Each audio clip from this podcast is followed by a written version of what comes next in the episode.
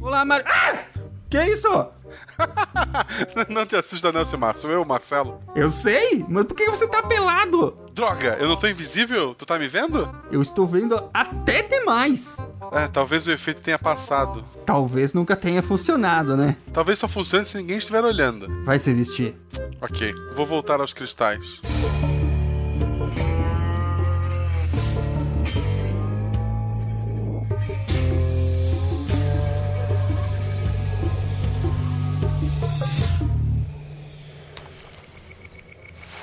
Cara, que cristais laranjas são esses aí? Eu tô sintetizando. Isso é metafetamina. Metafeta quem? As mina? Tu tá fazendo drogas? Caralho, cara, preconceito, filho da mãe esse teu. Só porque eu sou formado em humanas, obrigatoriamente tenho que fazer drogas? É, é só o que me faltava. Estereótipo bobo. Qual o próximo? É vai perguntar se eu vou fazer um dread ou uma pastilha para aprender a fazer conta? Tá, cara, desculpa. É que eu achei. Ah, deixa pra lá, desculpa mesmo. Mas então, o que são esses cristais? O que eu aprendi em 4 anos de geografia? Sobre minérios? Não, eu vou fazer miçanga.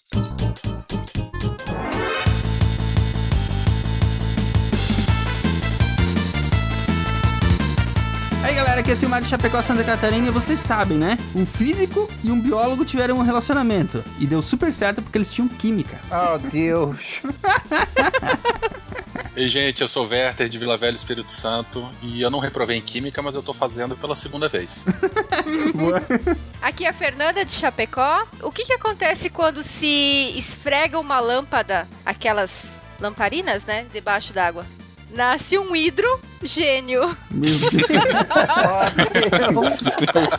e aí galera, eu sou Augusto de Assis, São Paulo, e vocês sabem qual que é o elemento mais romântico de todos? É o hélio, porque ele tá sempre no S2. Ai, que lindo! Ah, que amor! Olá pessoas, aqui é Fernando Malta de São Paulo e a cantada de químico que mais dá certo ela é o químico chegar pra garota e falar: Silicato na água, reage? Eu sou André do Rio de Janeiro e dizem que a química é a parte da física. É a única parte que serve para alguma coisa. Que mentira, que mentira. De Gaspar, Santa Catarina, que é Marcelo Guaxinim, hoje a gente vai aprender química com os heróis da DC. O Batman é o hidrogênio, ele não tem família e só pode fazer uma ligação, que é pro Gordon naquele telefone vermelho. Ai, Jesus Vocês estão ouvindo o SciCast, o podcast sobre ciência mais divertido da internet brasileira. Science World Beach.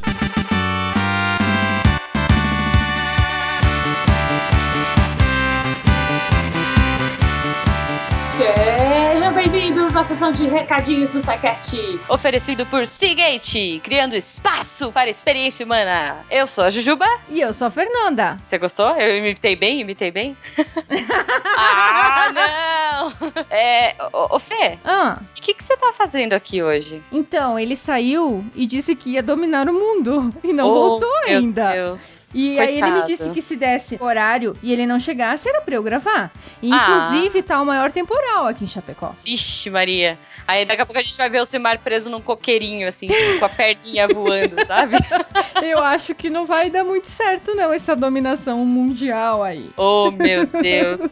Fê, Fê, então fala pra gente como que os ouvintes podem entrar em contato com o SciCast. Então, eles podem entrar em contato, vocês podem entrar em contato pelo e-mail contato@saicast.com.br. E a melhor forma de enviar sua dúvida, crítica ou elogio continua sendo através do formulário de contato do site. Procurar lá no menu Contatos. Escreve lá e manda pra gente que a gente lê todos eles. Isso, a gente lê, o Nick responde todo mundo. Isso E, mesmo. Enfim, pode mandar que dá trabalho pro Nick, coitado. Bom, falando em menu contatos, o pessoal pode estar meio perdido aí no menu contatos, porque agora a gente tem o Deviante, né? O portal Isso. Deviante. É um portal novo, se você tá, se você voltou do carnaval agora, tava pulando e nem prestou atenção, não, relaxa, não é ressaca, você não tá muito louco.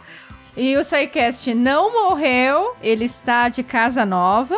Sim. E que mais que tem de bom no Deviante, Fê? Conta pra gente, além do SciCast. Tem o Missangas, que eu não sou de humanas, mas eu ouvi o Missangas e eu adorei, amei o programa, dei muita risada e agora já estou esperta para saber como me defender de um ataque de zumbi. É isso aí. Poxa, é, uma- é um serviço de utilidade pública, né, o Missangas. Praticamente. Cê- cê- é, é importante, gente. Tem também muitos textos, textos Sim. e mais textos e mais textos. Uhum. Toda hora tá saindo um texto novo. Principalmente de ciência, né? Isso. Gotas Legal. de conhecimento. Como diz o Silmar, né? Gotas de conhecimento. É isso aí. De gota em gota a gente vai encher o copo. Isso, e são assuntos novos. O pessoal aí, nós temos uma equipe bem grande escrevendo os, os textos. São muitas pessoas. E toda hora, né? Praticamente atualizado de hora em hora o, o, o Deviante. E sempre com textos novos, com assuntos que estão na mídia, em voga. Então, vai lá. Se você tem dúvida, vai lá. Procura um texto no Deviante que tu vai achar um assunto que, que te interessa. Sim, é isso aí, gente. Bom, e se você quiser, eu tô aqui, Jujuba da Protons. Estou à disposição. Vocês podem entrar em contato comigo. Os contatos estão aí, o meu, do Nicolas. Entrem em contato com a gente, anunciem. Estamos aqui dispostos e preparados para anunciar sua marca, seu produto ou serviço. Se você gosta do projeto e se você quer colaborar, essa é uma ótima oportunidade e você ainda aparece e fica bem na fita. Isso mesmo. Então vamos pro episódio, Fê? E Vamos. acho que é bom, acho que é bom você dar uma Gente. procurada no Silmar aí. Eu tô até com medo, porque ele, eu acho que ele se empolgou tanto com esse episódio aí. É.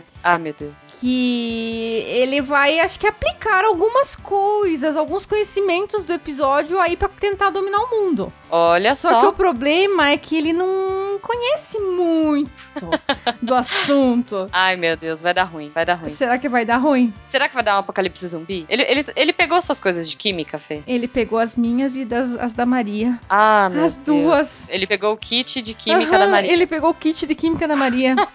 Inclusive, ele pegou um frasco de ácido nitroso. Eu não sei o que isso significa, mas eu imagino que seja uma coisa perigosa. Silmar, se você tá ouvindo isso, não faça isso, Silmar. Olhe para a luz, venha pra cá com calma, devagar. Tira o óculos de cientista maluco. E volte para cá. Sim, vamos lá que o episódio tá muito bom. Acho Então que tá já enrolou demais. Tchau, tchau. Até, galera.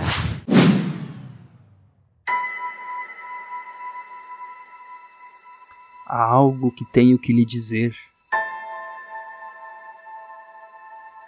Mas não basta ouvir. É preciso sentir. Ela está aqui entre nós, nos rodeia. Ela está em tudo no universo, em todos os seres vivos. Está dentro de nós. Nós abrimos os nossos olhos e a vemos, tocamos, sentimos, respiramos, bebemos. Os sábios de outrora ainda a cultivam. Ela não está perdida, é viva, vibrante. Está em tudo que existe. Você está trilhando seu caminho e poderá encontrá-la. Deixe-a ser parte de você e você será um com ela e poderá dizer que a química esteja com vocês.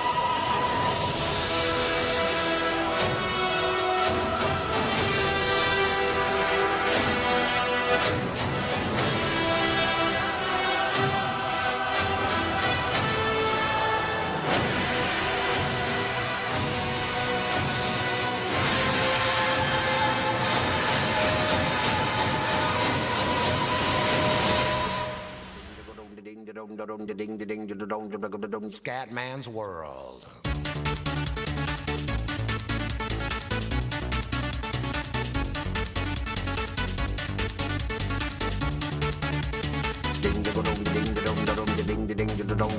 Onde é que nós paramos quando nós largamos a nossa pauta de química no último programa, que foi muito bem recebido. O pessoal adorou. O programa estava muito alto astral, ficou bacana.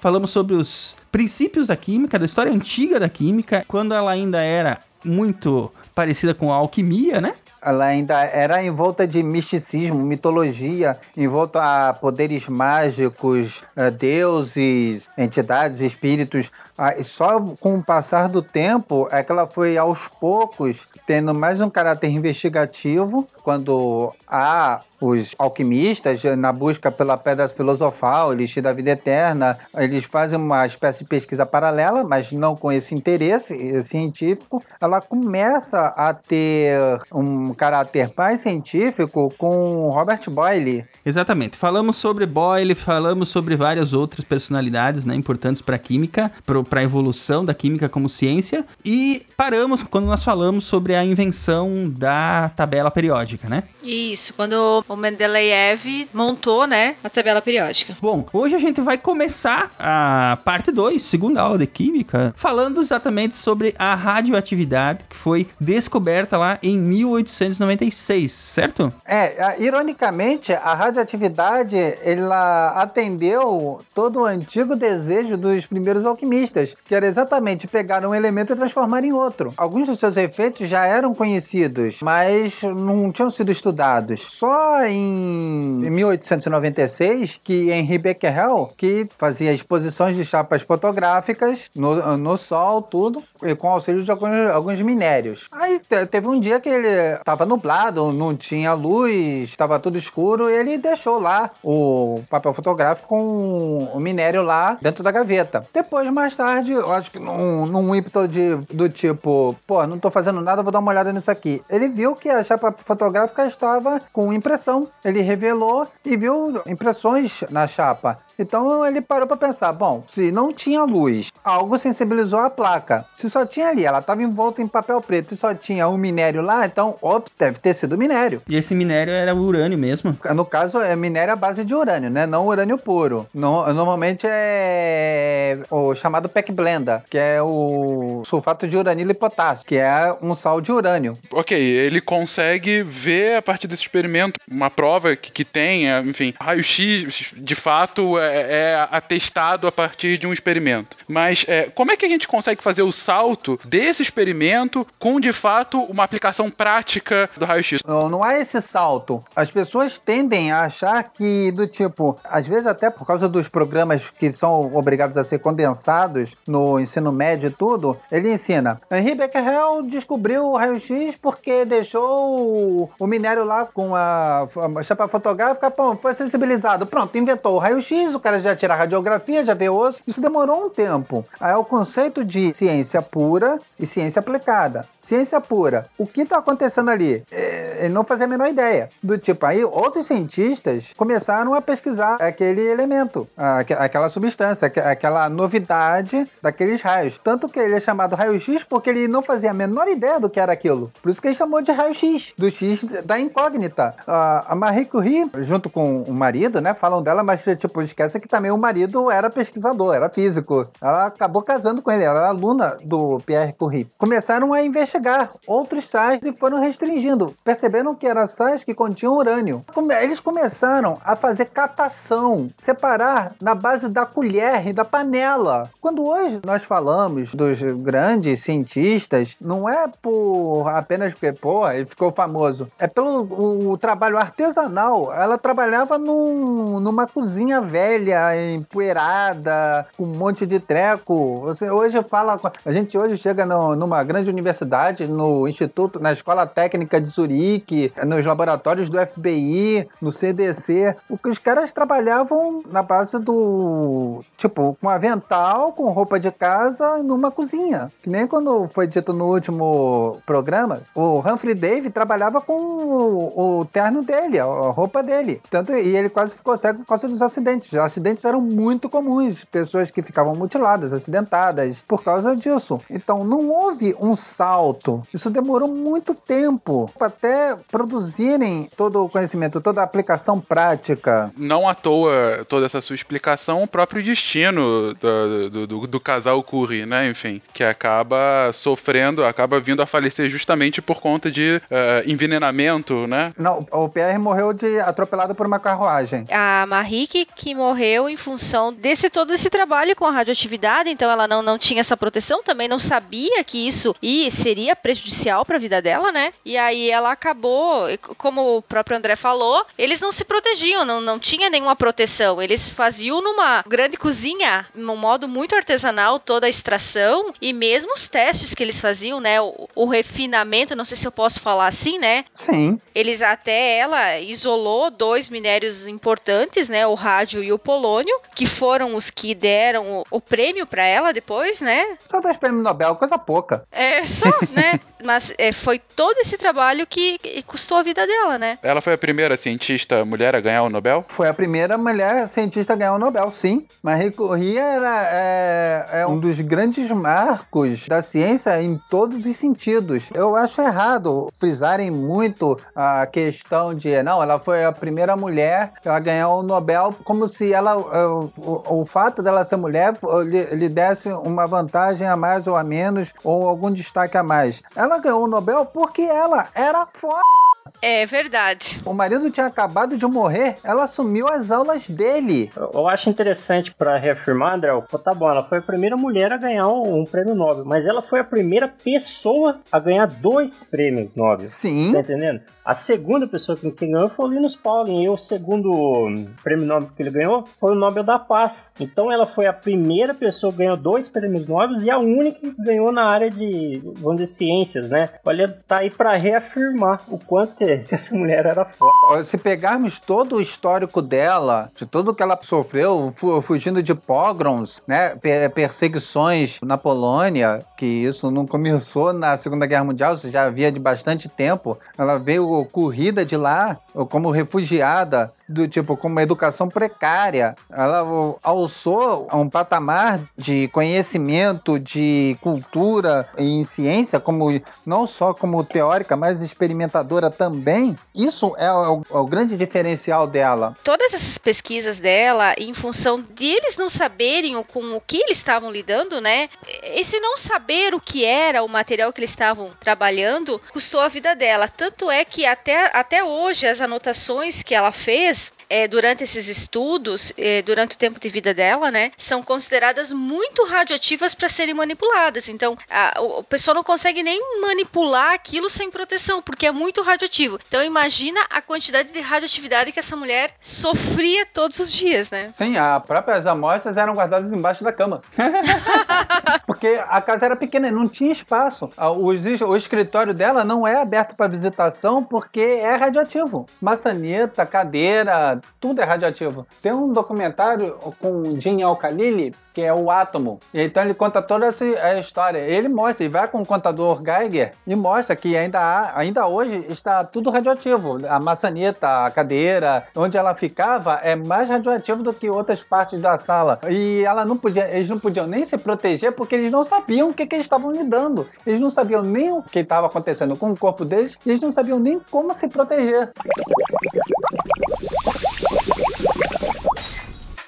Mas continuando em pessoas é, notáveis, digamos assim, Werther, me explica por que, que Rutherford continua esse trabalho e, ao mesmo tempo, inventa o Hulk pra gente.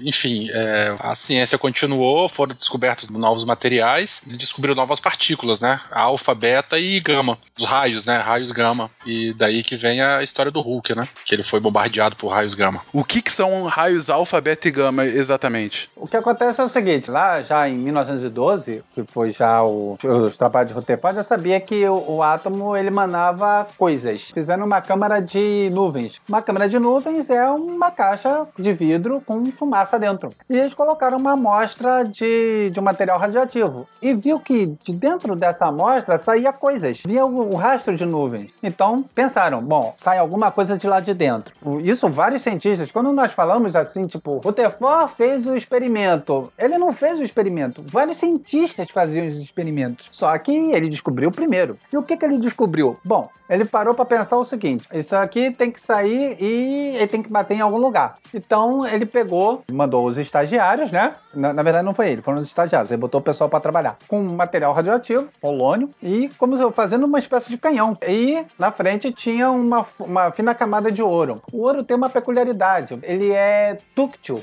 você pode tirar fatias bem finas dele. Para vocês terem ideia, você pode fazer vidro revestido com ouro, que é o, o utilizado em alguns ônibus espaciais para evitar de haver é, embaçamento, né? Então ele fica uma fatia extremamente transparente. A vantagem do ouro é essa. Então ele colocou e foi ver o que, que aconteceu. Nada. E ficou esperando, esperando, esperando. Uma hora começaram a ver o seguinte: ele mandou colocar papel sensível, né? Papel fotográfico. E aí começou a, e começaram a, verificar o seguinte: que aparecia pontinhos em vários pontos desse papel fotográfico. Ou seja, algo batia na folha de ouro e parecia que alguns voltavam, uns ricocheteavam. Então ele parou para pensar o seguinte: alguma coisa ali tem um núcleo positivo, porque ele já tinha identificado. Então algo está ricocheteando ali. E chamaram isso de partículas alfa. Aí vem um raciocínio. Se eu tenho partícula alfa, que são, na verdade, são núcleos positivos, então eu tenho que, e o átomo é eletricamente neutro, eu tenho que ter algo negativo. Quem descobriu o elétron não foi Rutherford, foi Millikan, foi outra pesquisa, que foi através de gotinhas de óleo muito pequenas. Eram tudo artesanal, não tinha os equipamentos de hoje. Então, tudo isso demorou muito tempo, até que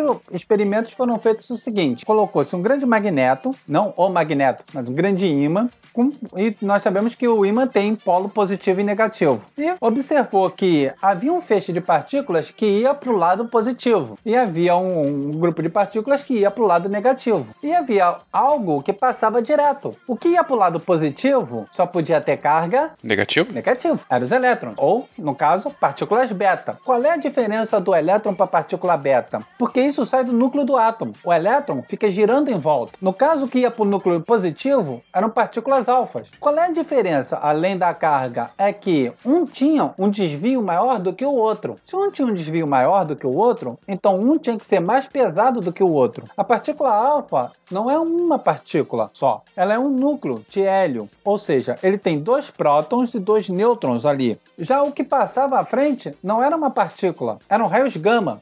Qual é a diferença? Uma partícula é matéria, raios gama é energia. Apesar de haver, eh, ter uma estreita relação com matéria, de acordo com os trabalhos de Einstein, mas ele mantém a sua natureza. A matéria pode se transformar em energia. Isso só vai se descobrir com, com fissão nuclear. Mas aí já é outra história, já estamos indo um pouquinho adiante. Nós temos a partícula, então, é matéria, algo, digamos, palpável. E energia não, energia, a radiação gama, é como luz. A luz que nós vemos, a luz visível que ilumina nossas casas, a ultravioleta do sol que, que ajuda a nos bronzear e nos dá câncer, a radiação infravermelha que na verdade é uma radiação que é, corpos acima do zero absoluto emanam. Ele é energia. Ele tem a mesma natureza que a luz, porque é uma emanação eletromagnética, mas ele tem a sua peculiaridade. Assim como onda de rádio, ele está aqui à nossa volta, por isso que nós podemos sintonizar uma estação de rádio agora, mas vai nos deixar no escuro, ele não ilumina o ambiente. Ok, aí a gente está falando ainda da pesquisa básica, né? Mas é, é claro que isso vai evoluindo para aplicações no nosso cotidiano e sem dúvida a radioatividade tem uma gama de produtos, enfim, de itens que a utilizam para, enfim, funcionar, né? Como supositórios. É sério. Como é que é essa história? Existia supositório de rádio. Rádio, elemento. Maquiagem, porque brilhava no escuro. Ah, sim, maquiagem é interessante. Depois da Segunda Guerra Mundial, houve uma grande corrida para o domínio do uso de energia atômica. Idealizou-se de usar as bombas atômicas para abrir canais, é, buracos no chão para fazer represas. Que beleza. É o mundo de Fallout, quase. Praticamente. Mas a gente está falando muito aqui ainda do núcleo, né? E, e, um ponto que aconteceu quase que um século antes é, foi justamente a descoberta das particularidades do elétron é, por Dalton. Uh, Augusto, você fala um pouquinho é, de como foi é, o desdobramento dessas descobertas e, enfim, o porquê da importância tão fundamental dela para essa química mais recente do século XX? Sim, o, o Dalton, lá por volta mais ou menos de 1808, tomando como base as leis do Lavoisier e do Proust, que é as leis da conservação de massa tal. Ele elaborou uma teoria, no caso a teoria atômica do Dalton, ele deu um modelo atômico do que seria o átomo, né? Para ele, o átomo, baseado nas leis do Lavoisier e do Proust, a matéria ela é formada por partículas pequenas chamadas átomos. E os átomos seriam como esferas é, indivisíveis, pequenas, maciças. E o- os mesmos átomos com as mesmas propriedades, eles seriam um elemento químico.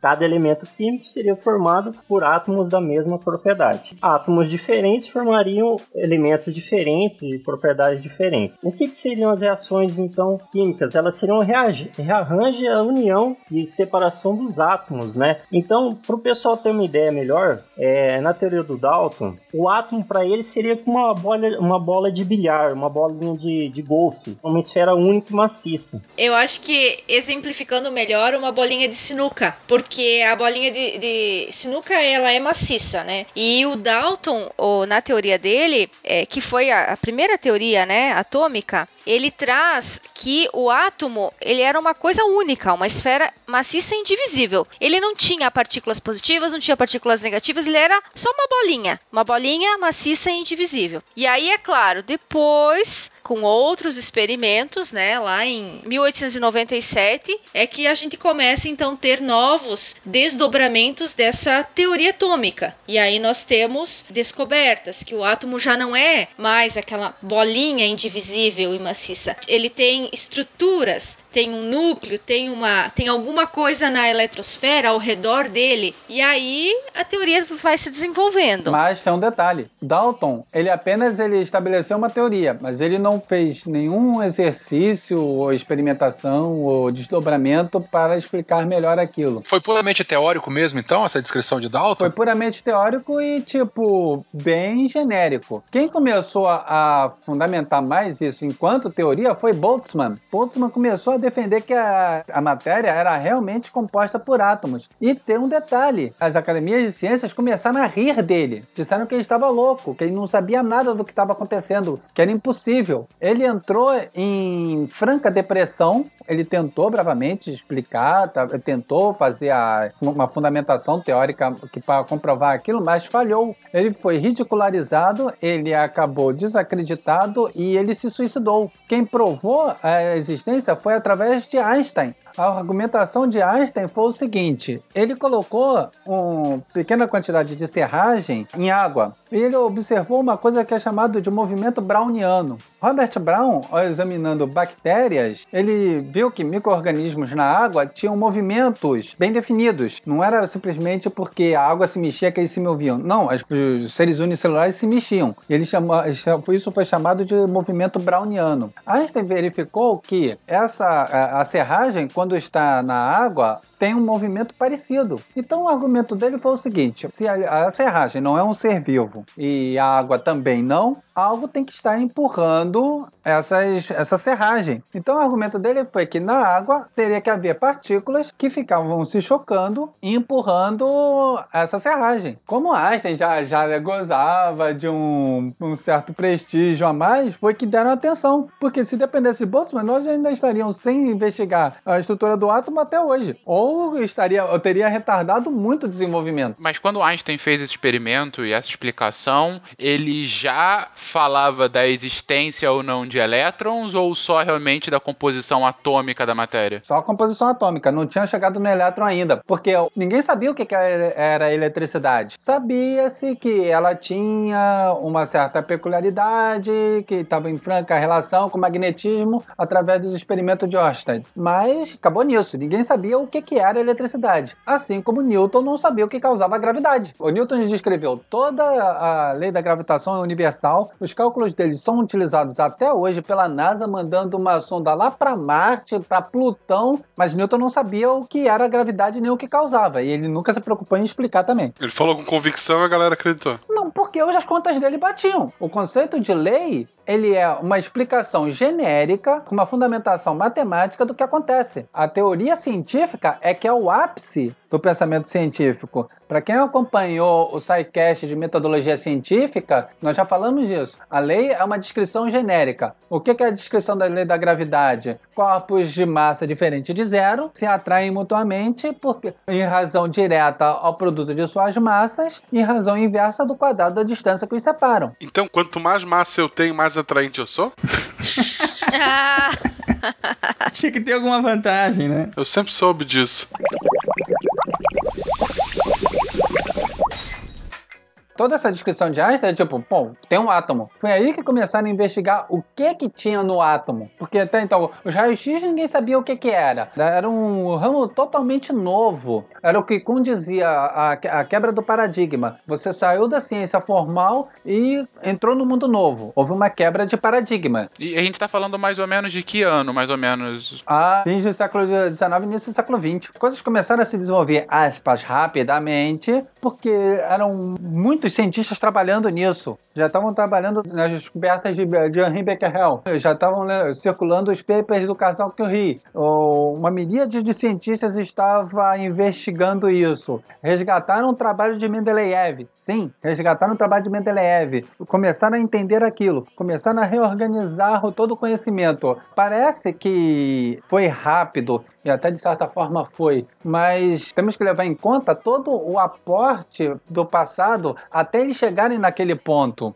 Eles tiveram que foram quebrados vários paradigmas, vários conceitos normais, comuns. Só ia haver outra coisa parecida com isso com o advento de mecânica quântica, que aí quebrou outro paradigma, outra coisa totalmente nova. É, então, entre o momento que o Dalton definiu a, a primeira teoria atômica dele, que foi lá no começo do século XIX, né, 1800 1908 até o momento que o Thomson, que seria o segundo cientista a propor um modelo atômico, se passou praticamente um século, né? Que o, o Thomson ele só, só propôs o modelo atômico dele, que foi baseado em experiências com carga elétrica, lá por volta de 1897. Então, passou-se um século inteiro que estavam se fazendo várias pesquisas, mas como o André falou, ninguém focava exatamente em descobrir o que é que tinha no átomo. Como era o átomo? Era aquela bolinha maciça, indivisível deu, né? E ninguém aceitava. Não era consenso. O Dalton falou, mas ficou perdido lá. O trabalho de Dalton foi resgatado muito tempo depois da teoria atômica ser implantada. Depois é que, através de, de exames de documentos antigos, é que, ops, Dalton tinha falado isso antes. Ninguém sabia. Ninguém do tipo pegou o dado e assim, pô, esse cara falou isso daqui, vamos verificar. Não, ele foi descoberto o trabalho dele depois. Interessante que o modelo de Thomson, ele já era um pouquinho mais elaborado, né? Então, como ele fez experiências com carga elétrica, então ele já propôs que o átomo seria uma esfera com carga elétrica positiva e que uma grande esfera, então, com carga elétrica positiva, mas que nós teríamos cargas elétricas negativas distribuídas dentro dessa massa. E aí a gente, quando está em sala de aula, a gente usa muito o exemplo do pudim de passas, né, Marcelo? Uh, Marcelo, André. Tanto que era, mas era como era chamado na época. É, né, o, o modelo do pudim de passas. Não, mas pode dividir o pudim comigo também, aí. Foi por isso que você, que você achou que era o Marcelo, né? Então, a, o modelo dele é como se você tivesse um pudim, uma massa, uma massa positiva. Um panetone. Um panetone. E dentro do panetone nós temos as passas, né? As uvas passas e outras coisas. E esses pontinhos, que são as passas, seriam os pontos negativos. O Rutherford, ele pegou toda a ideia do sistema solar. Tem os elétrons e trabalhando com o conceito que estava sendo trabalhado com mecânica quântica por Niels Bohr. Niels Bohr não chegou a, junto de, de Rutherford Rutherford, vamos elaborar isso. Quando nós falamos de modelo atômico de Rutherford-Bohr, é porque nós pegamos conceitos dos dois para serem trabalhados. Porque Bohr, ele tinha praticamente aversão a experimentalismo. Ele era um físico teórico. Para ele, tudo que não era resolvido na base da matemática não tinha validade nenhuma. Rutherford era um experimentalista. Óbvio, ele dava atenção a todas as contas e coisa assim, mas o negócio dele é do tipo, se eu não conseguir reproduzir em laboratório, para mim não serve. Então ele, ele fundamentou muito o trabalho dele em experimentações. E como é que você faz uma experimentação para chegar a, sim, essas contas estão certas, existem elétrons? Tipo, você não faz.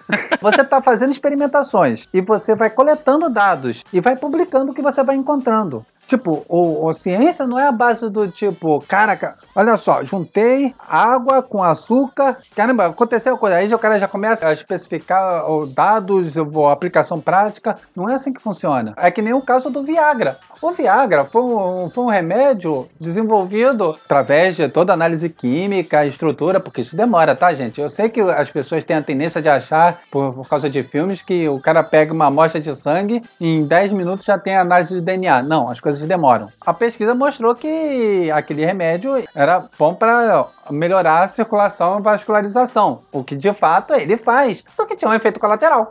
Pequeno efeito colateral.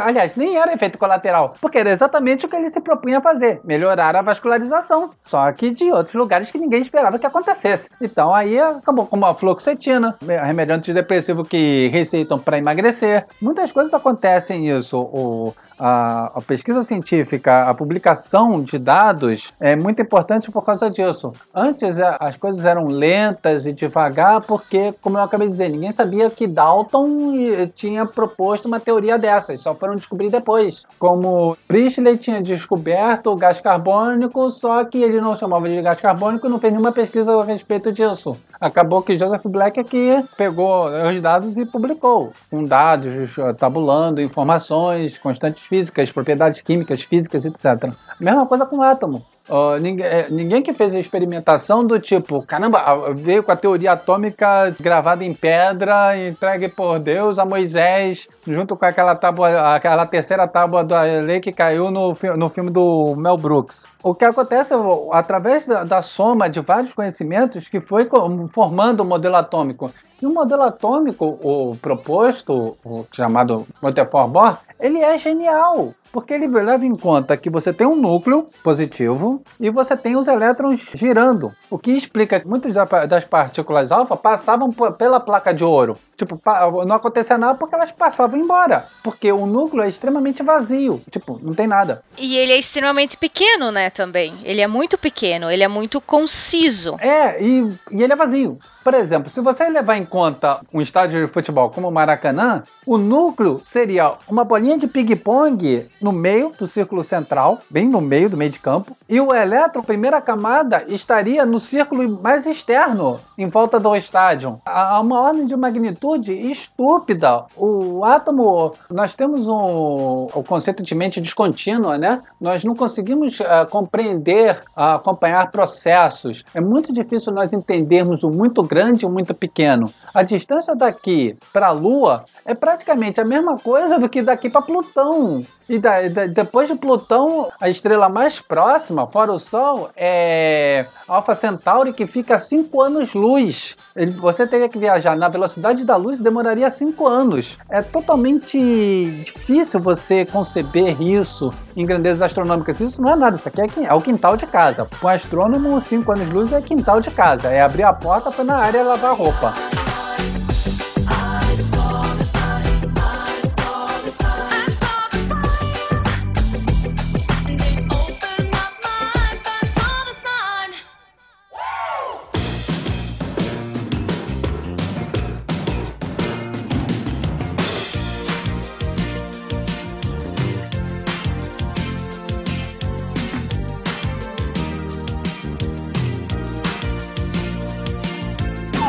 Primeiro a gente teve uma, uma coisa muito importante, mais ou menos nessa época, que foi próprio a fundação da International Association of Chemical Societies, né? Que continua sendo, né? Agora com outro nome, né? A International Union of Pure and Applied Chemistry, como a principal organização de química do mundo, né? Mostrando o que vocês também comentaram sobre a ruptura de modelo, né? E como que a gente estava entrando no novo mundo. Mas mais interessante ainda, o modelo Rutherford Bohr é aquele que hoje é dado no ensino médio dos colégios. É aquele que a gente aprende como aquelas verdades que a gente vai aprender na faculdade depois, que na verdade é uma parte só da verdade, ou às vezes aqueles contos que são feitos pra gente tentar entender o mundo. Mas ele é usado e ele é bastante. É... Compreensível. Compreensível, exatamente. É, não vou falar que é fácil, porque quem não entende química, eu mesmo tenho alguma dificuldade, é, vai me bater. Mas olha só, eu acho que é fácil. Se você considerar que, um,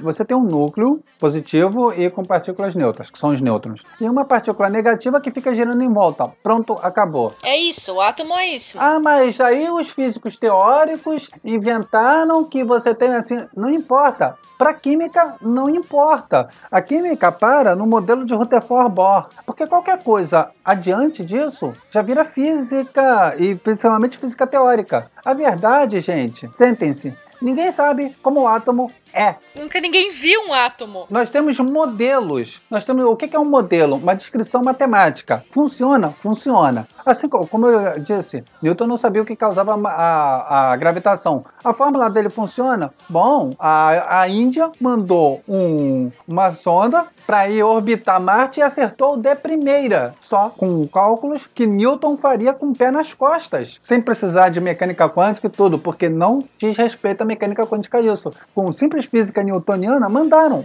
Saiu lá, levantou lá da Índia, foi, cruzou aquele espaço todo, chegou em Marte, soltou, soltou o satélite está lá orbitando até agora. Acertou de primeira. Isso é o máximo. Funciona? Funciona. Importa como, como a, a gravidade atua ali? Não. Mas funciona. Para fins práticos, funciona. Da mesma forma, para química, ah, o modelo de Rutherford Bohr funciona muito bem. Se você começar a examinar depois como, é, outros elementos, elementos de transição, tipo, aí começa a zoar tudo a- a- em termos de camadas, níveis de subnível, começa a zoar tudo.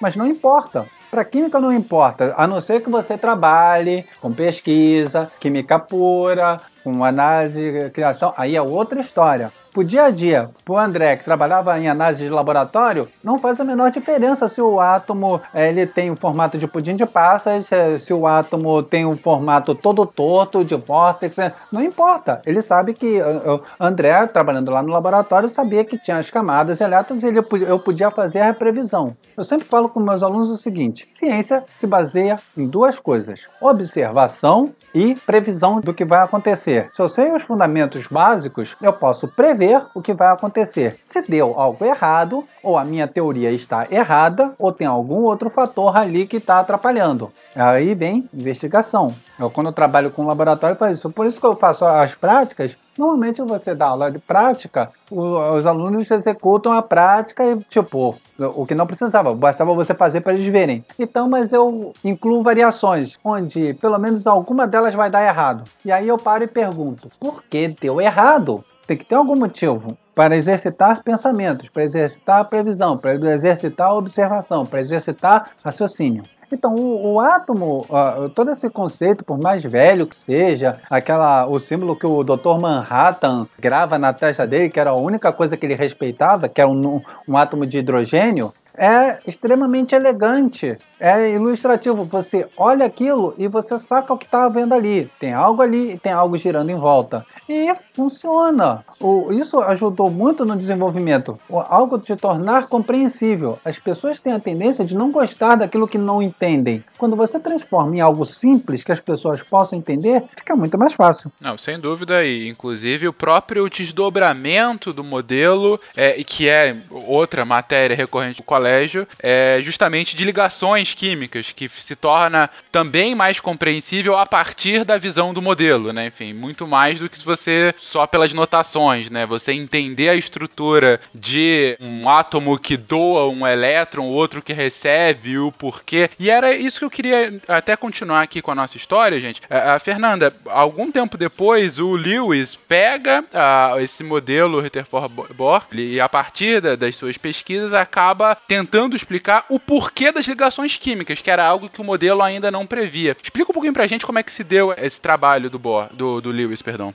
Então, como o André muito bem explicou, o átomo é uma coisa simples. Então, ele tem um núcleo que vai ter as cargas positivas, os prótons, junto com cargas negativas, ah, é, neutras, os nêutrons, e ao redor dele nós temos elétrons. Só que os elétrons, eles não estão soltos ao redor do na verdade, eles estão soltos, mas eles, eles se comportam como se eles estivessem em camadas ao redor desse núcleo positivo. E essas camadas, conforme os elétrons vão ganhando ou perdendo energia, os elétrons eles vão pulando de camadas. Então, quanto mais energia um elétron tem, mais uma camada mais para fora do, do átomo ele vai se posicionar. Quando ele perde energia, ele sai dessa camada mais externa e vem para uma camada mais interna. Isso é bem interessante de mostrar quando a gente faz queima de sais, coloca um sal próximo de uma chama e você vê a chama mudando de cor, ou mesmo com fogos de artifício. Quando você queima fogos de artifício, você percebe que eles têm cores diferentes. Isso é em função do sal que você coloca ali, em função do aquecimento, você tem os elétrons que vão pular para camadas mais externas e quando eles voltam, eles emitem luminosidade em cores diferentes. Bom, mas aí, então, nós temos eh, os elétrons em camadas. E é a partir dessas camadas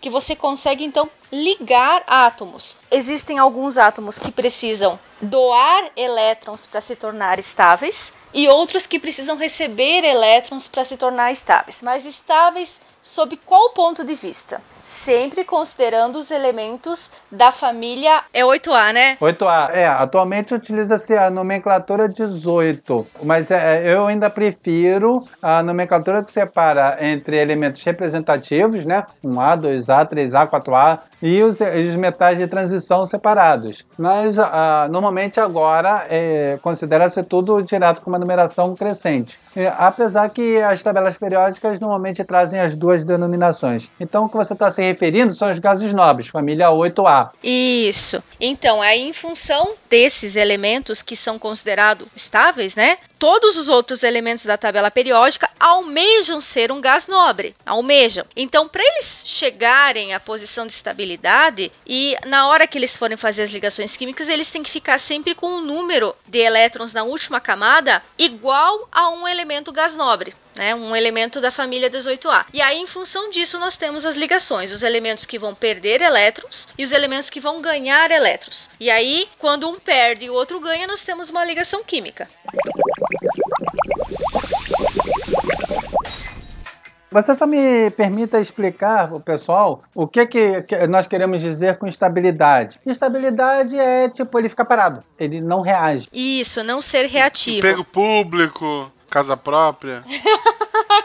É, praticamente isso. Muito boa definição. Vamos supor que eu pegue uma camada de um pedaço de sódio, não cloreto de sódio, sulfato de sódio, clorato de sódio, mas sódio, um metal. Se eu, se eu deixo ele na, na bancada e fico observando, ele começa a reagir com o ar. Ele começa a, a, reagir com oxigênio, forma uma camada. Antes que ele era um metal brilhoso, com seu brilho metálico característico, ele começa a ficar turvo, feio. Se eu jogo ele na água, ele literalmente explode. Ou seja, ele reage, ele reage com qualquer coisa que estiver perto dele. Isso no grupo 1. Ah, os metais alcalinos. Se você olhar para sua tabela periódica aí, e você não precisa decorá-la, já que ela é para consulta, não decore tabela periódica, você os verá na, na coluna da esquerda. Quanto mais para a direita você for, mais estável eles vão, os elementos vão ficando. O hélio, por exemplo, a característica dos, dos gases nobres é normalmente eles são gases monoatômicos. Ele não se combina nem com ele mesmo. São aqueles indivíduos chatos, ranzinzas, que ficam sozinhos em casa. É o pessoal de exatas.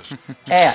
Já o metal, os metais alcalinos, família 1, ele é o pessoal de humanas. Eles ficam lá, eles, eles quando eles se, se, juntam, eles explodem de alegria, um, fazem performance macaquinhos, enfim, eles, vêm, eles se colocam tudo, eles ficam lá felizes, fica tudo uma animação. Eles dançam com duro. É, enfim. eu, eu, queria não ter me lembrado disso.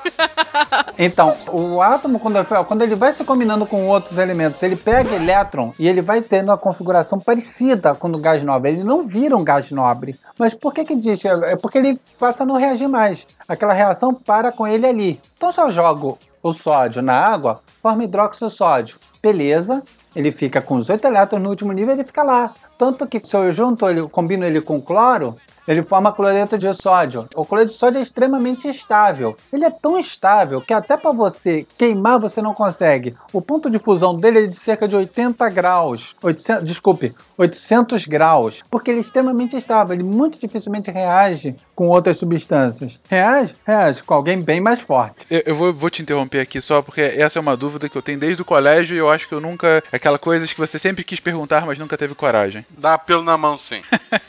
não, olha só. Perfeita explicação. Os átomos estão sempre rumo à estabilidade. Ótimo. Agora, a pergunta que eu não quero calar é: por quê? A ciência já consegue explicar o porquê da necessidade de se chegar num equilíbrio, do porquê dessa estabilidade ser tão almejada? Vou lhe dar uma resposta que vai eliminar qualquer dúvida. Porque sim!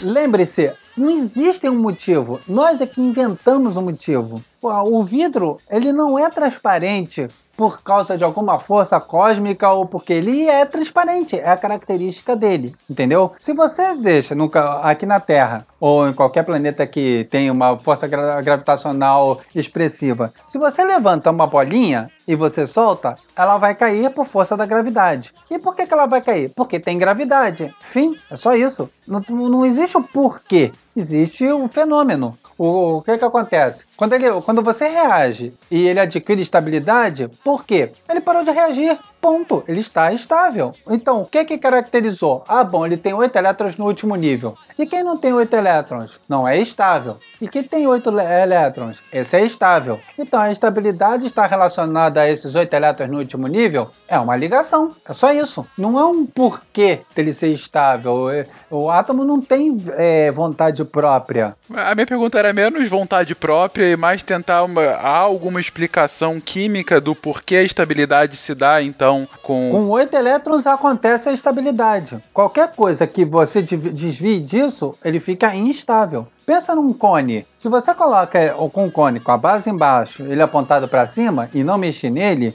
isolá-lo de vento, alguma coisa, ele vai continuar naquela posição, correto? Sim. Se você deitar, ele vai, ten- ele vai ter a tendência a rolar. É uma posição não tão estável. Se você coloca ele de ponta cabeça, ele não tem apoio. Então ele vai cair. E a tendência dele é o quê? Acontece a estabilidade. A estabilidade é um, é um processo que ela acontece porque onde todas as forças estão em equilíbrio. Então toda a força que está atuando vai ficar ali. É, é como inércia. Por exemplo, você, quando, quando acordam de manhã, estão sem vontade de fazer nada, a esposa saiu, não há nenhuma força que lhe expulse da cama. Isso é verdade, viu? Isso aí, é, isso aí existe mesmo. muito bom, muito bom. Só uma criança pequena batendo. É só a Maria chamando. Aí, aí já, já é uma, uma perturbação do meio. Já é uma perturbação, já tem uma força atuando. Não fala assim dela. tá? Deixa quando ela crescer. Aí é na base do empurra com o pé.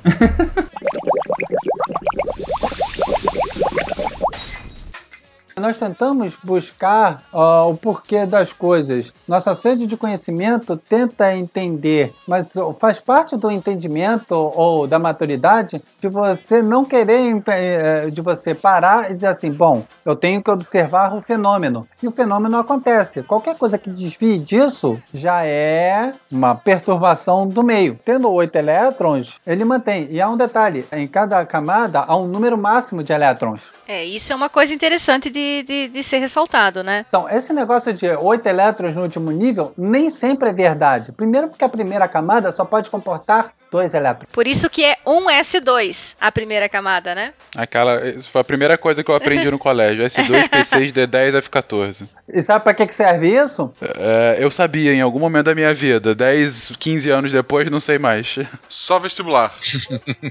Vou lhe, vou lhe dar uma grande resposta: para nada. é verdade. Ótimo. Para pesquisador, para quem se aprofunda no, no estudo do átomo, do coisa, ele é de grande importância. Mas para nosso uso corrente, não. Ah, nós entendemos. ah, Eu acho que era uma coisa que tinha que ser limado do, do currículo do colégio, porque não, não angaria conhecimento nenhum para o aluno. Por exemplo, vamos pegar um exemplo. Quando houve aquele vazamento de, de substância tóxica lá no Porto de Santos, aquela é uma substância à base de cloro. E as pessoas estavam olhando. Se as pessoas tivessem é, um mínimo de conhecimento de química, Fugia daquilo. Cloro é extremamente tóxico, irritante e corrosivo. Ele é tudo que algo não deveria estar perto de você. E as pessoas estavam filmando. Então o cara pode ter aprendido a recetar 1S2, 2S2, 2P6, 3S2, 3, 3P6, 3S. Isso não angariou conhecimento nenhum a ele. Ah, é importante? Sim, mas não para aquela pessoa. A, a tia Maricota que vai fazer a faxina, ela vai acabar mistu- misturando amoníaco com, co- com cloro. Gente, não faça isso, porque eles vão reagir e vai produzir algo tóxico. Vocês podem se intoxicar. Eu estou falando sério. Eu sei que alguns de vocês, seus,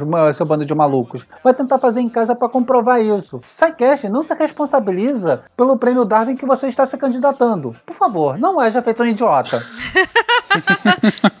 Eu, eu tinha um amigo na, na escola que toda coisa que o professor queria explicar, seja matemática, física ou química, ele perguntava: Professora, que utilidade isso vai ter quando eu for dar troco na pipoca?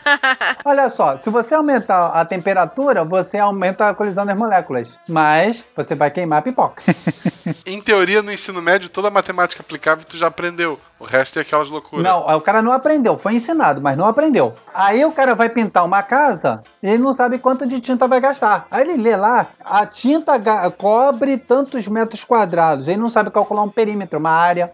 Os colégios, nós ensinamos coisa errada. Não é, não é culpa da gente, tá no livro. E tipo, tá no livro por quê? Porque é o programa que é imposto pelo MEC. Nós fazemos isso. Eu gostaria de estar explicando muitas coisas legais, não necessariamente sobre explosivo, que é o que mais me perguntam, explosivos e drogas. Isso fala muito sobre a índole do estudante médio. É, a primeira coisa que me perguntam é se eu já fiz alguma bomba ou explosivo. E drogas, claro. Nós não ensinamos ô, coisas básicas ô, com que ele poderia trabalhar, com que ele possa reconhecer. Nós temos química a- ao nosso redor 24 horas por dia, 7 dias por semana. Isso não só a química, como toda a ciência. Houve o caso de uma coordenadora que falou pra mim que eu não gosto de ciência. Eu peguei o celular dela e joguei no lixo. Justo. Eu literalmente peguei o celular dela e joguei na lata do lixo. Então você não precisa disso, você não gosta disso. As pessoas gostam do que a ciência lhes dá, mas ela não quer aprender sobre ciência. E eu até entendo, porque é chato. Nós ficamos lá, olha só, repita aqui, ó. 1S2, 2S2, 2P6. Eu estaria ensinando algo muito melhor, algo mais divertido.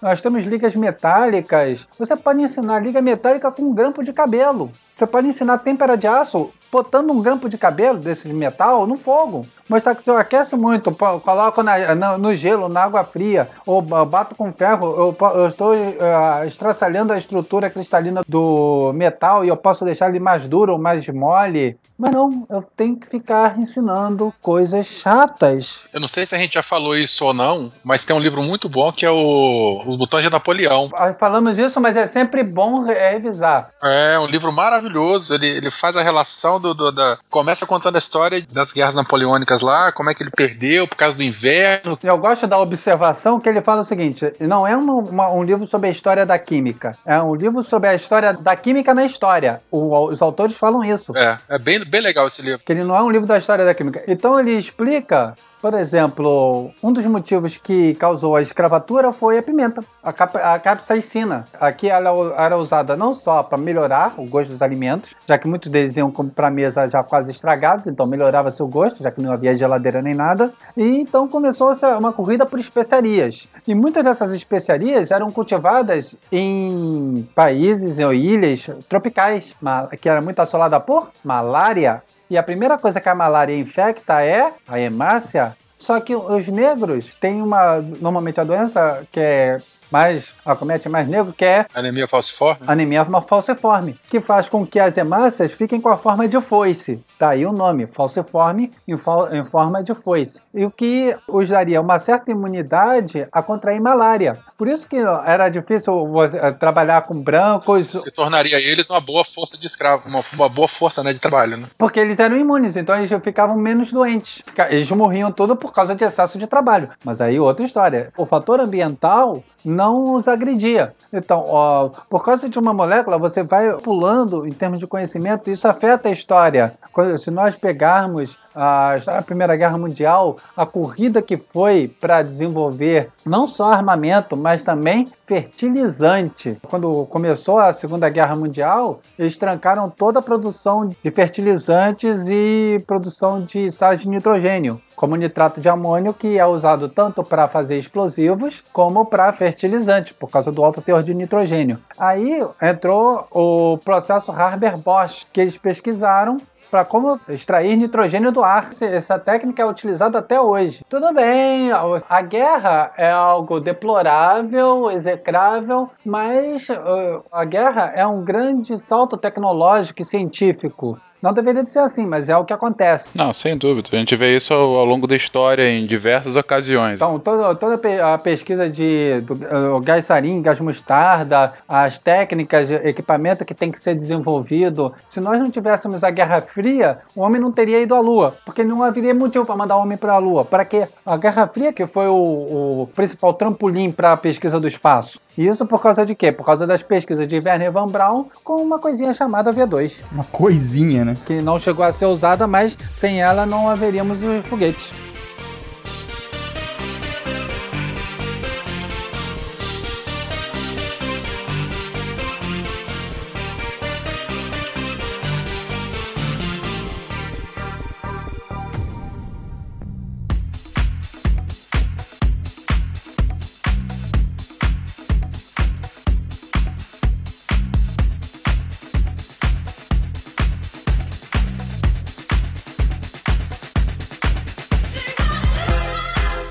Fernanda havia comentado um pouquinho sobre a, a questão das ligações, e, e, aí foi aí que a gente entrou na questão das camadas de valência. E mais ou menos nessa época, um pouquinho depois, na década seguinte, a, a gente teve um, um, trecho que a gente não aprende no colégio, que é desenvolvimento da mecânica quântica e sua aplicação na química pelo um físico alemão que acaba cada vez mais conhecido por conta de Breaking Bad, nosso querido Werner Heisenberg. Ô, Werther, você que tem quase o nome do Werner, fala um pouquinho sobre o, o, o que, que é, o Heisenberg é, introduziu de conhecimento científico nessa época, um pouco desse desenvolvimento é, no, no, em meados da década de 20. Não foi ele que afundou o Titanic? Heisenberg, Valberg. Ah, não, era Iceberg, desculpe. Meu Deus! olha, olha, Foi olha. pior do que a minha, cara. Eu até demorei. Olha. Silmar, eu posso sair dessa gravação já, cumprir meu papel.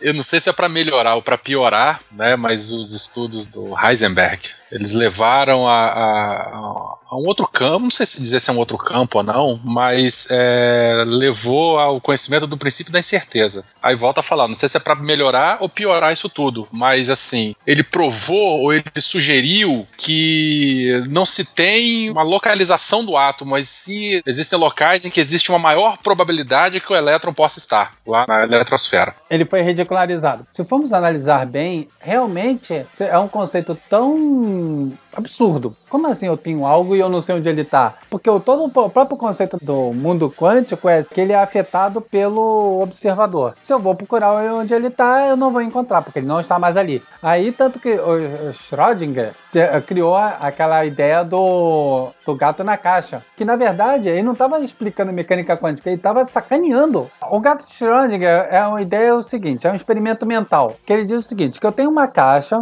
um artifício com um pote de veneno, e esse pote, esse veneno vai sendo, vai se espalhando pela caixa. E eu tenho um gato lá dentro. Mas enquanto eu não abrir a caixa, eu não sei se o gato está vivo ou morto. Ou seja, ele está com os dois estados quânticos de morto e vivo ao mesmo tempo. A minha atuação como observador é que vai mudar esse estado. Na verdade, isso é um deboche dele. Assim como o Fred Hoyle, quando nomeou a teoria de Big Bang de Big Bang, ele não estava nomeando, ele estava debochando do Big Bang. Mas o princípio da incerteza do Heisenberg, ele é totalmente contra-intuitivo. Olha só, o elétron está aqui e eu não sei onde ele está. Mas eu posso dizer mais ou menos o comportamento dele. Os livros didáticos costumam definir o orbital como a região mais provável onde se encontra o elétron. Errado! Orbital é definido pela equação de onda. Ele não é uma região. É insano. É fora de qualquer propósito. Isso é fora de qualquer experiência do nosso mundo. Mas o átomo não obedece à nossa realidade do, do mundo macroscópico. O átomo ele vive a realidadezinha dele, a realidadezinha quântica. E a mecânica quântica já foi provada. E, por, e até por, por, causa dos experimentos de um dos seus maiores críticos, Albert Einstein, como o efeito, o efeito fotoelétrico. O efeito fotoelétrico, por mais que Einstein tenha lutado, esperneado, espravejado, é uma comprovação da mecânica quântica. Há até a, a história apócrifa, há várias histórias apócrifas, que nem aquelas fanfic que aparecem no Facebook, que o Heisenberg estava expondo a teoria, e o Einstein disse que Deus não joga dados com o universo. Aí o Heisenberg teria dito para ele: não só joga, como não sabe onde jogou. Mas isso é apócrifo, gente. Não, não há nenhuma, nenhum registro que esse diálogo realmente tenha havido. Ah, mas é uma história bem legal. A gente pode falar que é verdade. Então, eles, o, todo o conceito do Heisenberg ajuda a fundamentar isso. Mas, como eu falei, isso é mais importante para física do que para química. Uh, apesar que as pessoas gostam muito de mencionar química teórica, eu rejeito um pouco isso, o conceito de química teórica na base de lousa, quadro branco, marcador. Para mim, eu, ainda sigo mais uma tradição mais do Rutherford. Eu acho que química é mais laboratório. Mesmo com modernos equipamentos, com a fundamentação de outros ramos da ciência, claro, a gente não vai jogar fora a física, a, química, a física, a matemática e tudo, mas ela é uma ciência experimentalista. O, o Werther tinha comentado lá no início, Werther, fala um pouquinho mais disso, que a gente teve, talvez a, o ponto mais recente do, do estudo da química foi a, a, essas, é, enfim, não, não foi o anúncio da descoberta, porque eles já haviam sido descobertas antes, mas enfim, das, das nomeações, né, do, do reconhecimento e agora a nomeação de três novos elementos, não é isso? É, os japoneses, né, eles entre 2004 e 2012, eles conseguiram criar ou, sinte... criar ou sintetizar? Criar, né? Basicamente é a mesma coisa. A síntese é uma criação do de algo que você não tinha. Quando você fala sintetizar um novo elemento, você já está dizendo que você está criando. É, eles criaram novos elementos aí, acrescentaram. É, na verdade, foram três novos elementos. O Núntrio é o 113, o Num Pentio é o 115, o Num Septio é o 117 e o Unum Noctio, que é o 118. Isso, facílimo de falar, né? Você sabe por que esse nome? Eles não têm um batismo formal por vários motivos. Um deles que aí vem para batizar isso é complicado para fazer em homenagem. E para fazer homenagem aí mexe com o brilho das pessoas e um nome desse é um nome bem genérico. O segundo é porque também esses elementos eles não existem, gente. E, e a duração deles é de se dura minutos é muito. A duração deles é muito baixa. É isso que eu acho interessante porque eu já ouvi pessoas perguntando, ah, mas esses novos elementos que o pessoal descobre, eu nunca vi foto nenhuma. O cidadão pensa que vai ter na reportagem uma foto de um pedaço de meio quilo de um nuntro na mesa. Sabe? Acontece com as divulgações da NASA. Quando o cara mostra lá aqueles mundos bonitos, é, com mares, oceanos. Aí o pessoal acha que toda descoberta científica é assim, né? Só que o que o cientista vê é um, é um borrão colorido lá, com uma, uma, mancha verde lá na tela do computador. O que o pessoal faz são, são átomos, né, de, desse, desses elementos. Eles fazem acelerador de partícula, então não é uma coisa visível. Como o André já comentou, ele dura fração de segundos. Ah, já sei. Vocês vão perguntar para que isso? Por que fazer uma porcaria de um elemento que não serve para nada? Mas não é fazer o elemento, né? É o desenvolvimento do conhecimento para que isso aconteça, né? Porque você tenta investigar. Na verdade, você não está criando um elemento. Você está investigando todas as forças que está atuando ali. É algo de entendimento. Você cria porque, tipo, a base de e se?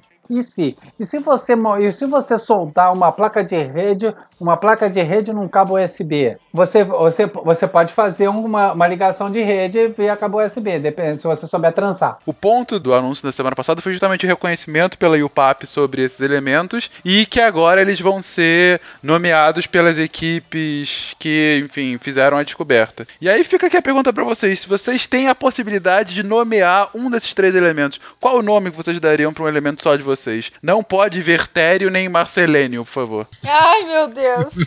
Pô, o que que pode então? Silmarênio? Pô, ninguém botou Lavoisier ainda. O pai da química não, tem, não é homenageado na tabela periódica. Não tem nenhum Lavoisier, né? Melhor, Madame Lavoisier. E eu daria um outro nome. Agora eu vou puxar o saco, né?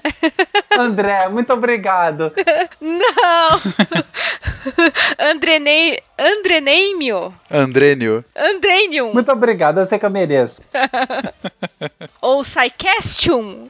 Psycastion, mas eu acho.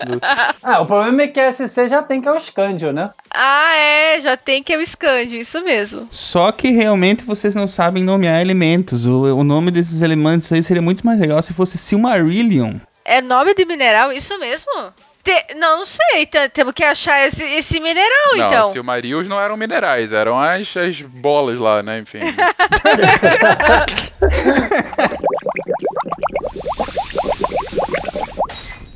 Deixa eu só citar que o, o meu trabalho de TCC foi em cima disso. Eu fiz um comparativo, vamos dizer assim, entre a química dada na sala de aula e a química dada dentro do laboratório. Laboratório precário, né, desse, do Brasil que a gente tem nas escolas. E, e, os resultados, nossa, é, é, totalmente satisfatório.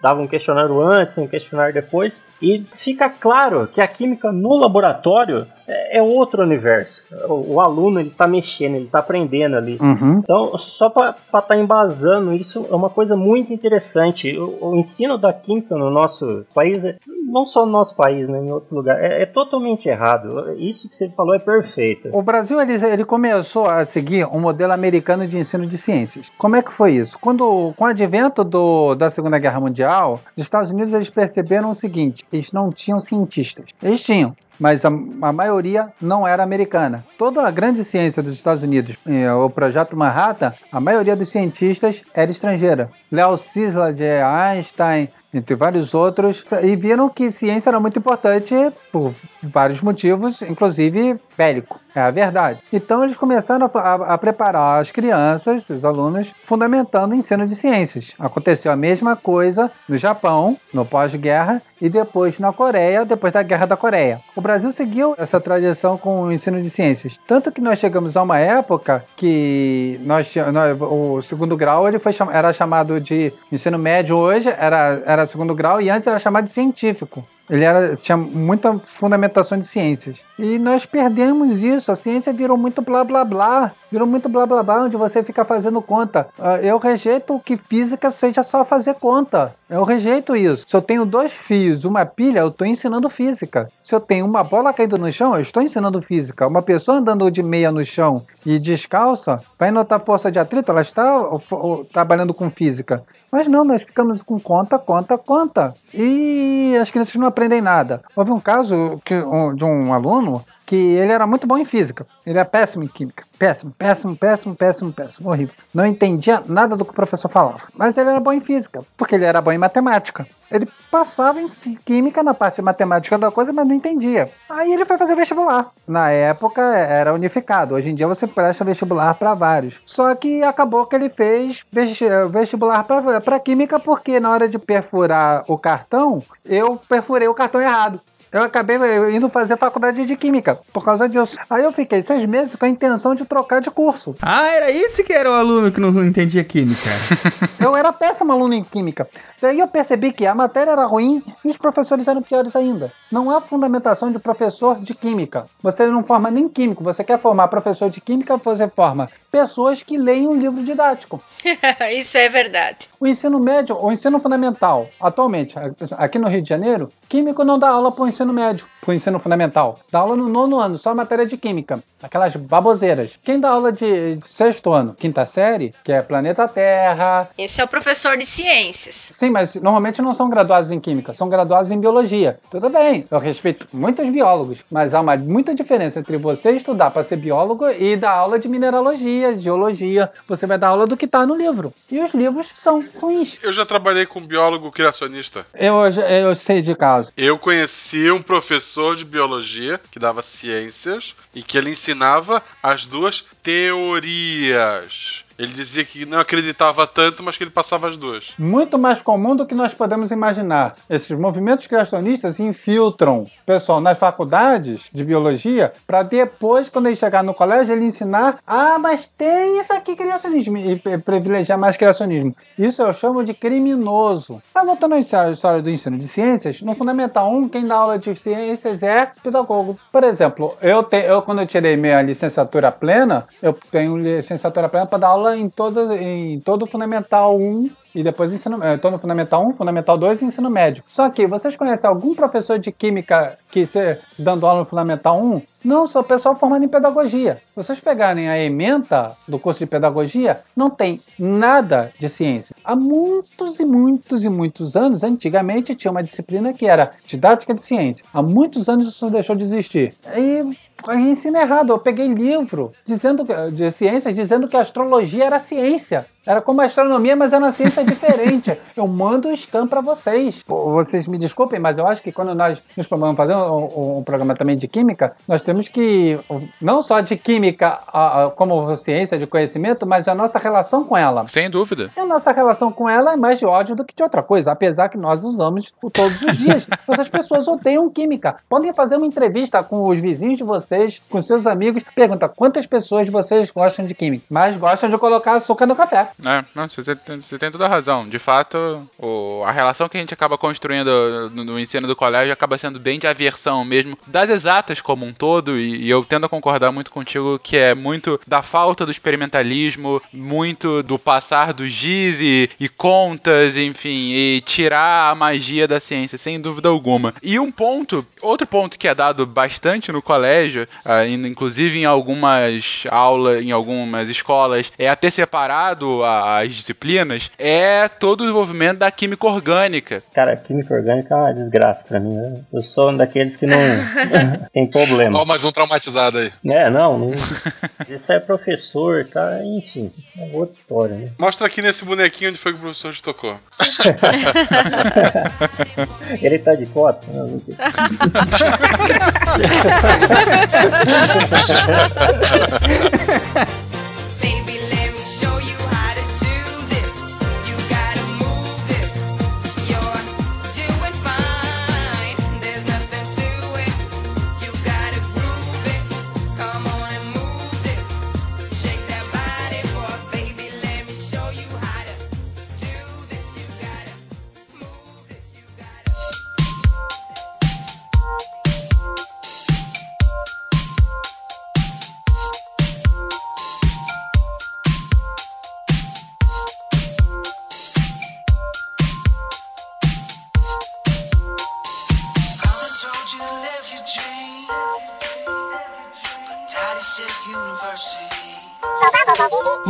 You have new mail.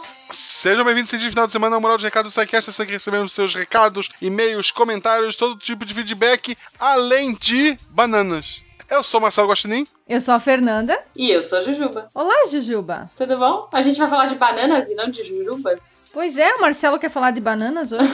Por que será? Pode ser bala de banana. Bala de banana é muito bom, gente. Eu gosto. O bala de banana é muito bom. Bala de banana é muito bom, sabe? Aquela, ela não tem cor de banana, ela não tem gosto de banana, ela não tem cheiro de banana. Mas a bala de banana ela é muito boa. Ela é tipo preta, assim, da cor da morte, com açúcar. É tipo um cubinho de morte com açúcar. Ah, muito boa. E é muito bom. E gruda no dente. E gruda no dente. Gruda. Muito bom, muito bom. E, e as melhores, as melhores disso se tu encontra no Rio de Janeiro. Mariola? É, lá eles chamam de Mariola? Não sei. Acho que é Mariola, não é? Eu acho que é assim. É, não sei. Quase certeza. Eu vou lá e peço, eu quero um daquele. Aí eles me dão, não preciso saber o nome. Mas, não só de Mariola vive o homem, temos o SciCast, temos o Patreon. Você que quer contribuir, que quer que a ciência seja cada vez mais divertida, que quer que o SciCast cresça cada vez mais, como ele vem crescendo, como vocês estão vendo do que ele era lá no ano passado, do que ele é hoje. Ah, ele é um site muito maior que o Smart gente não falar dele hoje. o SciCast continua entregando durante dois anos um programa sem falhar um só dia. Que outro podcast vocês conhecem que não falha um dia? Sim. Sexta-feira, meia-noite e um, o que que tem? SciCast. É, é a certeza da vida. Você pode acertar o teu relógio por ele, inclusive. Olha, essa é boa. Exato, dependendo do lugar do Brasil que você esteja, agora vai acabar a hora de verão, dá uma loucura. Precisamos da ajuda de vocês. Um dólar que seja. É porque é em dólar, gente. Um dólar é coisa pro caramba, eu sei. É muito, é muito. É, tá. Um dólar tá um carro popular quase. Não, mentira. um dólar, quatro pila. Vocês, pá, vocês compram duas mariolas com esse dinheiro. Vão lá, contribuam o SciCast, faça com que o Simar possa comprar mariolas para alimentar os nossos podcasts do servidor e fazer com que o SciCast cresça cada vez mais. É isso, meninas? É isso aí. Sim, e se você quiser mandar cartinha, como é que manda a cartinha de foguete que a gente tanto quer receber, Fê? Tu ainda não recebeu, Jujuba? Não. Eu também não. E aquela piscina de Jujuba que tu queria receber também não recebeu ainda? Então, não, nada. Mas olha, olha, esses ouvintes estão deixando a desejar, né? Então, eu tô triste. Pra quem quer mandar uma cartinha física, no formato de foguete, de coração, de lua, sei lá, de qualquer outro formato. Guaxinim, Guaxinim! Guaxinim! Cutulo é bom. Cutulo, eu, eu filmei a, a Malu falando Cutulo. E quem quer mandar, então, cartinha, desenho ou qualquer outra coisa física pro SciCast, manda para Caixa Postal 466, CEP 89801-974, Chapecó, Santa Catarina, fim do mundo. Olha que beleza. Onde Judas perdeu as cuecas. Que as botas ele perdeu aqui em São Roque. É isso. O foguete ainda tá no correio, gente. Vai demorar. Vai, vai. E é legal falar que, que quem manda a cartinha física, a cartinha aparece lá no Instagram e no Twitter. Isso mesmo. Então você vai ter seus dois segundos e meio de fama. Não sei, dependendo do seu da timeline. E da criatividade, né? Porque se for muito criativo, a gente fica falando várias vezes dele, né? É verdade, é verdade. tá aí sua chance. Vocês ficam falando em cartinha física. Eu lembro do Sega. Será que a gente recebeu alguma etérea? Tipo, uma carta que é invisível, que tu não pode detectar o calor. Nossa. Pode ser, pode ser. Sabe como é que dá pra escrever também? Ah. Dá pra escrever por e-mail. E o primeiro e-mail de hoje é do Wesley Fusinato. Cara, o Wesley deve sofrer um monte na escola. Quer dizer, hoje ele tem 28, né? Não, se, se fosse na escola ainda, ele ia sofrer ou não. Não, ele não pegou o safadão. Ele é carteiro, olha só que legal. Carteiro, a gente falando de cartas aqui. É. Olha o gancho. Ele tem 28 anos, é de Porto Alegre. A mensagem dele é Silmar, seu doente. Isso todo mundo sabe. Coitadinho do Silmar. Deviante com E, uma palavra não significa nada, deve adquirir seu significado com o tempo. Deviante sem o E, olha o erro dele, uma letra faz toda a diferença, é pervertido em inglês e francês. Como é que pronuncia deviante em francês? Fernanda, por favor. Deviant? Tem que fazer o wiki. Devion. Deviant? Como é que pronuncia em inglês, Jujuba? É inglês texano ou inglês. Inglês britânico, Britas. é. Deviant. Ai, que chique. que o mundo é, todo mundo aqui é poliglota, né? Ele tá falando da palavra com E. Deviante é a mesma coisa com é, com o teu sotaque, caramba. Então, deviante com E é o sotaque de Chapecó pra falar pervertido em francês. Faz sentido. Em francês. Meu Deus, é, é bom, é bom. Tem certeza que foi uma boa ideia? Olha, tem, tá funcionando. Eu votei Sai Pop. Qual foi a ideia que tu deu, Fernanda? Eu votei Fusion Idea. Ok, Deviante tá legal por enquanto. O Silmar simplesmente mostrou a língua pra mim e disse assim: não. Jujuba, Eu? Qual foi a tua sugestão? Eu não sugeri, eu fiquei sabendo de Deviante e falei, nossa, por que Deviante? E aí eu acho. Mas, mas, mas sabe o que eu fiquei pensando agora? Eu, eu acho que essa é a proposta. Todo mundo ficar pensando por que Deviante e ficar falando Deviante, Deviante, Deviante. Não, não, não. É mais simples. Ele queria o inteligência artificial no meio. Tu vê que tá em destaque, tô olhando pra palavra. Isso, o AI. Aí ele ficou encaixando letras aleatórias até dar um sentido que ele gostava. Ele gostou deviante. Bom, e o Silmar conseguiu o que ele queria, que era todo mundo falar de Deviante. Isso. É. Mandar um abraço pro nosso amigo Wesley, que é 99% carteiro, 1% ouvinte SciCast. Não sei, cara, porque se ele é carteiro, ele deve ouvir muito o Psycast, porque ele anda o É. dia inteiro. Ele corre de cachorro, sei lá. Corre de cachorro, é, coitado. Bom, mas então, Wesley, obrigada pela cartinha. Quer dizer, obrigada pelo e-mail. Já tô agradecendo com antecedência aquela cartinha marota que você vai mandar. Será que cola? Será que alguém? E vou pular pro e-mail do Rafael Ferraz. Rafael Ferraz Arregui. Ou Arregai. Ar- Ar- Arregai. Não sei. Arregui. Arregui, arregui, Isso, em francês, arregui. Arregui. arregou. Não, eu acho que eu vou ficar com o Rafael Ferraz. O Rafael Ferraz é professor de História, tem 30 anos, de Belo Horizonte. Olá, meus caros. Comecei a ouvir o SciCast por indicação do meu professor de boxe. Olha aí, Caramba. Rodrigo. Rodrigo, obrigada. Um abração, Rodrigo. Há mais de um ano acompanho o trabalho de divulgação feito por vocês. Como professor, sinto muita empatia com o que vocês têm feito, por se tratar de um trabalho árduo e cansativo e manter um nível tão alto. Realmente, a equipe é grande por conta disso.